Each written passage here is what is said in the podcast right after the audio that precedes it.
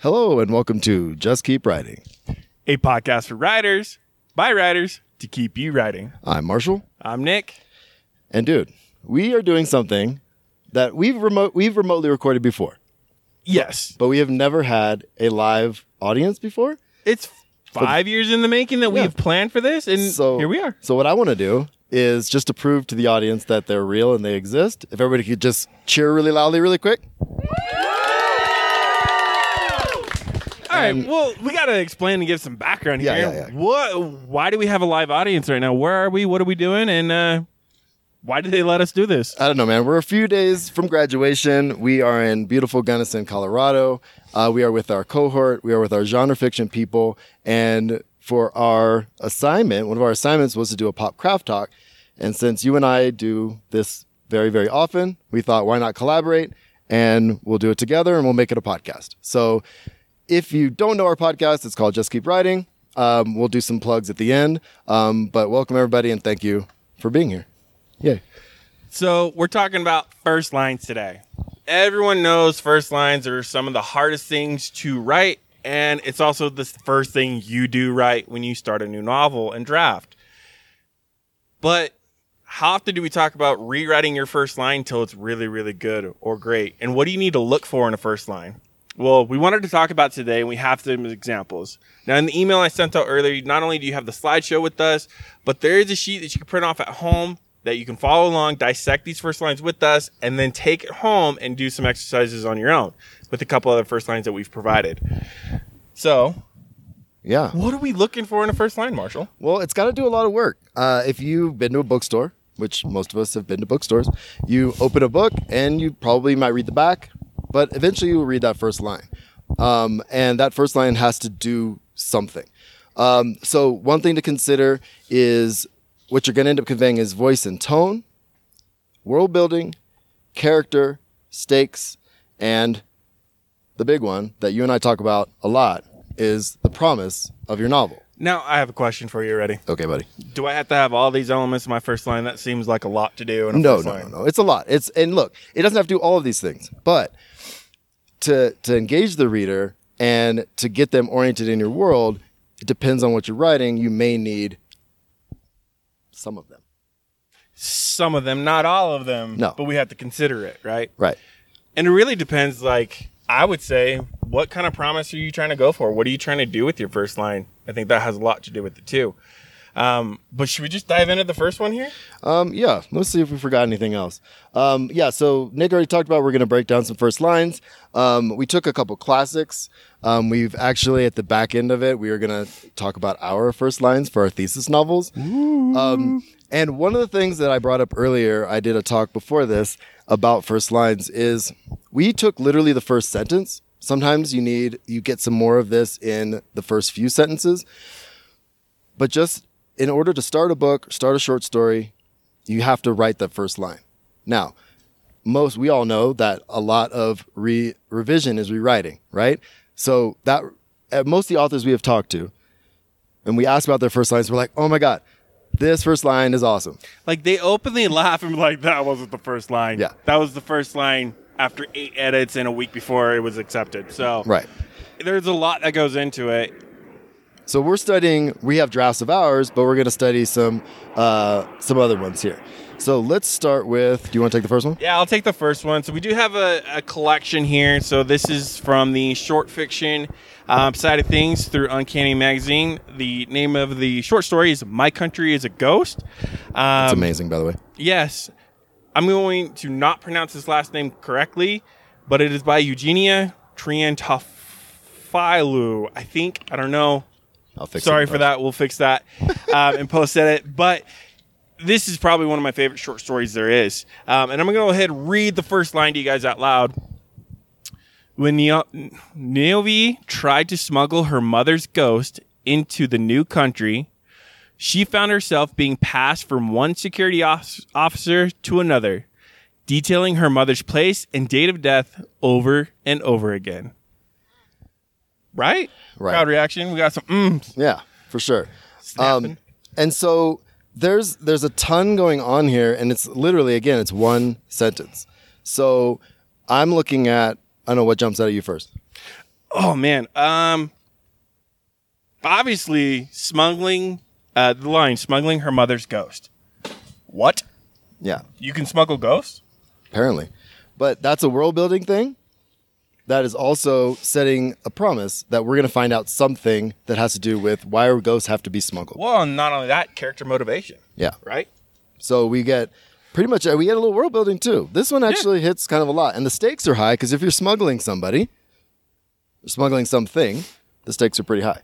Yeah. No, without a doubt. What jumped out to you for this one? No, that's what I'm saying. Like Oh, just this- the, just the, the sheer act of smuggling a ghost, like that, I can't stop coming back to that.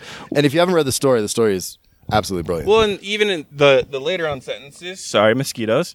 Um, the later on sentence, right? At the end of it here, um, she's being passed from one security officer to- another, reliving her mother's trauma. Like that right there for character. yeah, Ooh, I'm already feeling for this character. I'm like bought it. I'm like, damn, what the? Why are they doing that for? right. So it, it adds a lot to it. Yeah. Um, so we're gonna jump to one that I think most people. Has it, how many people have read Six of Crows or Leigh Bardugo? Okay. Um, this Couple. is a favorite of our group. We actually on some of our shows we actually did a book. We did a um, book club, a, a two book club on episode this. series on this one. Yeah, um, it's wonderful. It's it's awesome. Um, but it's by Leigh Bardugo, and is it Joost? yeah, Okay, Sure. So, so Joost had two problems: the moon and his mustache. I have so many thoughts.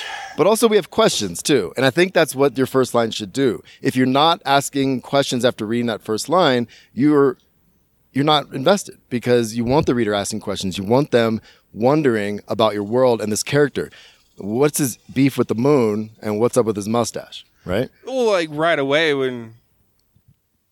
I mean, maybe this sounds cliche a little bit. He has trouble with his mustache. So I'm like, all right, are we like 14 trying to grow a mustache right now and Right. trying to get some pride and that false sense of manlyhood or something? Or and the moon has me asking more questions than anything. Yeah. Is he a werewolf? Well, I'm, I'll just say. it. I know by reading it he's not a werewolf, but I know, but still. but it, it, it does present some world building stuff. You get um, if the moon is an issue, if he has an issue with the moon, then there has to be something in this world that's to do with um, something that's not of this world. Yeah. Well, and I think a shorter first line like this, it just has me it has me asking so many more questions that I want to read more. But also want to know the character, and that's Yeah. the other thing. You want to know what's up with this guy. Spoiler alert. That was one of my favorite characters. I know, amazing, right? Um, so if you haven't read Six of Crows, Leigh Bardugo, um, YA novel, it's awesome. Okay, you got this one. Yeah, so this is actually one of my favorites. It's a middle grade novel. Uh, it's The Thieves of Weirdwood by Christian McKay Heidicker. Uh, very, very. Oh, I mean, it's creepy enough to be an adult book. Um, little porcelain dolls run around and stealing kids. So it's a really good one. Um, the first line here One light, rainy evening in April, eight year old Marie Wallace got the most pleasant surprise of her life right before she got the worst one. I mean, tone and voice on this one, I'm just like, okay, why are we dealing with an eight year old getting the worst surprise ever? I don't know. Yeah, no, it's I haven't read this one, so I'm going on you with this one. Yeah, well, I- that's right. I forgot you haven't. I haven't. Um, I, I mean, again, spoiler alert here. Uh, this line is definitely foreshadowing to the worst surprise because what she gets is um, a porcelain doll um, on that one. Excuse me, and right after that, she sees a porcelain doll running through a back alley, and it's very descriptive of the clicking of the porcelain on cobblestones. Um, and then she turns into one herself, um, and the police are befuddled by this one. But for me, like this first line, this is total tone. Like Yeah. I know this is going to be a creepy story because you don't, you don't usually do bad things to kids in books. But it also goes back to something that I was actually saying earlier today too, is sometimes to help orient the reader and ground the reader in your character, you have to relate, give them something relatable. So uh, most of us can recall getting a gift Yeah. when we are younger, right? But it's like, oh, what happens when you get a badass gift and then you're like, oh no, and then Got the worst is- thing ever. But is the gift? Is it another gift? Is it something horrible?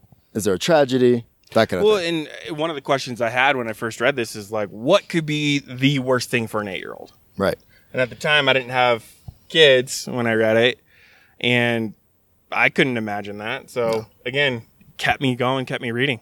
Is it is it a coincidence that we have these two next to each other? Yeah, you know, kinda. Um, welcome to the next one. So we're gonna look at Stephen King's first line from It. Um, I, why did we do this? You wanted it. Okay, all right, whatever. I got the creepy picture though. Yeah, you you didn't have to do that picture. Okay, so It by Stephen King. The terror, which would not end for another 28 years, if it ever did end, began, so far as I know or can tell, with a boat made from a sheet of newspaper floating down a gutter swollen with rain. Anybody read it or anything? Read it? okay, so What could be so bad that it will never end, even in 28 years, from a paper boat going down a flooded gutter? I don't know, but there's I got questions. Yeah, but also there's it paints the picture of the world as well. Swollen with rain, you know, it's dark. It's there's a mood here as well, right? Yeah. Um, I don't know. I mean, and the stakes are high because we have obviously something that goes on for a long time, something that's been a problem. Um, I don't think we get much character from this, um, but the promise is that it's going to be creepy and a little rough. Well, I mean, it first two sentences, the terror. Yeah, exactly. Mm-hmm. I think that's a really good promise that comes with this one to really just highlight. I mean, who Stephen King is when in, in his writing. Yeah, for sure. Um, so before we get to the last few, um, do we want to add anything on why we're doing this or why we need to be doing this and why this is a good exercise? Or do we want to get to that at the end? Yeah, let's do that at the end. Okay, cool. All right. So I'm going to pick, I had to throw this pick in here before we got to ours. Um, I've taught this novel to my seniors for seven or eight years. Um, I always talked about propaganda and um, uh, advertising and stuff like that with 1984 by George Orwell. Um, it's one of my favorite novels. It's a classic. I had to throw one classic in here. Um, and the first line, I think it works a little bit better if you include the second line as well. But I'm just going to include the first line just to see what you think. So it says, It was a bright, cold day in April, and the clocks were striking 13. Okay. Um. 13. Why would a clock strike on 13 unless it's a military clock? Unless it's a military clock. And now I'm like, what? Who does that? Who says that? Who says that indeed? Um, so I, I should have had the second line pulled up, but I don't. Um, but it goes on to paint this very. You get the promise from the first line that something's not quite right. It seems nice out, but it's just. It's cold. It's bright, but it's also there's something going on with the time, um, and I think if if you've read the book, the military time is because it's a authoritarian regime that's basically i mean essentially the the, the premise of the book is if if um, the nazis had won world war ii is essentially what this is. So it, it's it's it's heavy it's a dark read. Um, it's still one of my favorites though. Um, but i would say voice and tone in this and this continues throughout the book. Um, it's brilliant writing. Um, really awesome dystopia. Well, now it comes to the nerve wracking part. are you feeling brave Oh, I'm feeling so brave after last night. Um, I've already read my book, my thesis, so I'm, I can read anything at this point. But let's put a little twist on this that I didn't talk to you about before. oh boy Oh, yeah. what Why don't we get audience reaction to our first lines? Because clearly we know what we were trying to do. oh right But get an audience member to come up and be like, yeah, your line sucks. So if you have any opinions on our lines sucking or not sucking, um, please uh, feel free. We'll open it up here in a second. So this is uh, my current first line. Uh, I've spent about an hour on this one, and I'm still not convinced it's the best version of it. Just read it. Um, but here we go. Wow. Just Okay. kidding. Um, so the trunk of the witchwood creaked as a rock cougar jumped from tree to tree, silently chasing its prey. But the only thing that Theo could hear was the scratches from his own quill against parchment. It's a good first line. Well, man. that's a good reaction. Thank you. it is a good first line, man. Yeah, that was a long time coming. But I'm going to turn it to the crowd like, who has an opinion, a thought, a tingle. Oh, thank you. And if you don't want to come up, I can always cut this out. It's just something we thought of. Come about. on up, Dom. Dom, represent. Sweet, thanks for having me. Um, What? Uh, real quick, what's your name? What year are you in? yeah, uh, my name is Dominic Roscom. I'm a second year, just starting my thesis process, so we'll be in this same position in about 365, um, which is super stressful, but it's going to be great. Um, I think you do a lot of stuff with this first line that's really good. I think what you do best is like you highlight your world and you highlight your character in two, in one sentence. Um, the first big thing is you talk about cougars tree to tree. You really give us this like forest atmosphere and highlight where we're going to be taking place throughout this whole story. Um, but with your character, you show that even though this is a quote unquote wild location, they see themselves as someone that is quieter. They care more about their writing than they care about um, everything that's going on than the cougar that's going from tree to tree. They care more about the quill against the parchment than they do about the situation that they're in. And I think it's a really cool dichotomy that you set up immediately that this character is probably, and I haven't read the thesis, um, going to be dealing with the difference between who they want to see themselves as and the situation they find themselves in. Well, I Well nailed my promise right there. So thank you for that, because that is what my book is about: is the difficulty of being who you sh- people want you to be and what you you want to be. So Maybe I should have gone first. I know. I mean, I'm sorry. You wrote what? a good first line, man. I know. I, hey, it was all right. Um, Anybody else have a thought? but No? I really do like your first line a lot.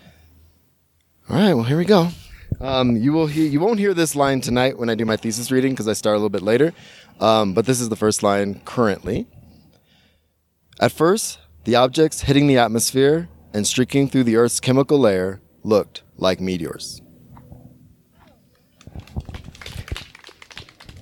Thank you for clapping. See, I told you it was good. Well, they clapped, and that's I mean- good. Um, anybody want to take a stab at this one? Nobody. feeling Tally? brave? Tally, yay! Oh,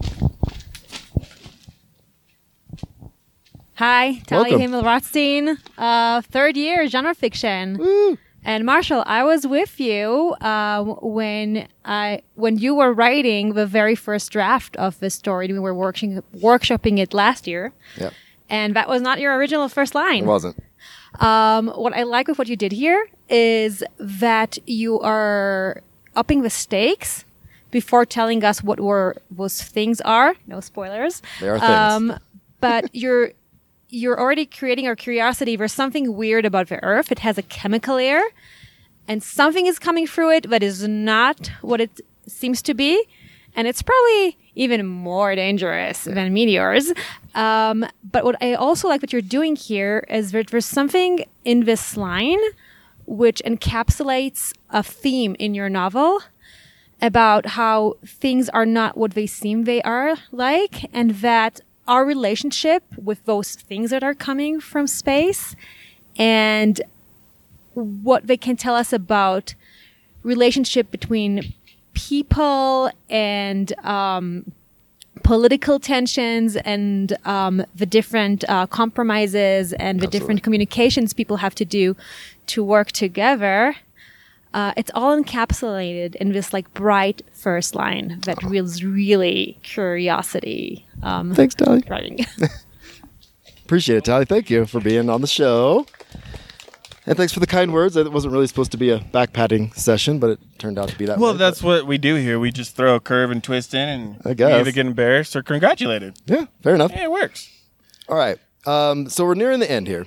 And I think what I think is really important about what we were discussing is when you get to your revision process and when you decide that it's um, time to tinker with that first line, um, think about the things that we've outlined here.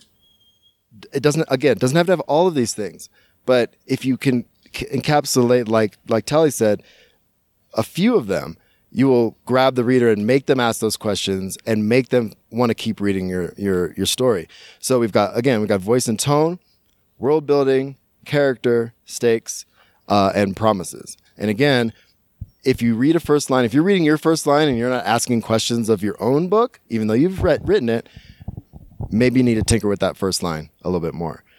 Um, so you want to talk about the handout? Go ahead. Yeah. So the handouts. The front page, first page, we'll have the lines we just discussed. Take a look at it, see what you notice different than what we noticed. But on the back side, you're gonna see another six more there. Um, and it's a free exercise, right? Go in sometime when you have some some chances and take a look at those first lines and see what you can pull out of it. Now, one of the first lines we didn't include are dialogue first lines, um, because those do something completely different than what we wanted to talk about with first lines today. But you can start a chapter out or a book out with dialogue. So if you know a few of those, which I Yep, didn't put in, we didn't right? put any in there. No. They're really good. Um, we just didn't discuss those today, so that is an option as well. I'm gonna do the other thing if you're done. Do the other thing. Okay, I can't thank everybody enough for being here. This is awesome. This is our first live deal. I used to do a podcast back in the day where we streamed on Twitch. So this, and we've done events in San Diego. So it's just always super fun. It changes the dynamic, and it's just awesome to have y'all here. So thank you for listening. If you want to hear our voices again, this episode will probably be out next week. Um, and we plan on maybe doing one talking to some of you as well to add on to this episode. But that said, if you like what you've heard, or if you just want to check us out, it's justkeepwriting.org. Uh, we have a Patreon if you want to support us, patreon.com slash the usual, uh, I almost said the Just usual podcast. Just keep writing. And um, we also have a Discord, and this is the one I, thing I wanted to talk about more than anything. Um, we've talked about writing communities, we've talked about staying connected, we've talked about all these things in our groups. Um, our Discord is awesome. We have been to a bunch of different conferences. We've accumulated people. We've accumulated listeners from various different places, and they all just kind of converge on this one place. Um, we have rooms where people can do um, uh, have requests to be, have beta readers. Um, what else am I Yeah, missing? so we've got beta readers. There's certain books that we'll spend four or five episodes discussing. We have a specific channel ask questions there. We have feedback channels. Mm-hmm. We have sprints. Um, we organize sprints once in a while um, on that one, and uh, upcoming conferences Yep. and conventions, and then also open submissions like putting out there who's open on submission right now if something comes up. Uh, just try to pump that out. oh, and Really? also Yeah. the uh, bragging section. like yeah, if you get something, brag about yourself or if your you, friends. if you publish something or you got something out on submission, you're stoked about it. Which, if your writing friends are like mine, they don't like to brag about themselves. So, like, I gotta go brag about this guy and Yeah. Will and We'll do it for each other if we need to. LP and Brent. All right. Um, but yeah, yeah, I mean, our last five minutes was for questions, and if there isn't any, thank you everybody so much for listening and just keep writing. And this has been Just Keep Writing, a podcast for writers by writers to keep you writing. You can find us at justkeepwriting.org. Follow us on Facebook, Twitter, Instagram, and YouTube. Feel free to reach out to any of us on our social medias, and please jump in our Just Keep Writing Discord channel. Links to all of that is in the show notes. Lastly, please support our show by going to patreon.com slash justkeepwriting. We offer daily writing prompts, early access to podcast episodes, and much more. Thanks for listening, and just keep writing.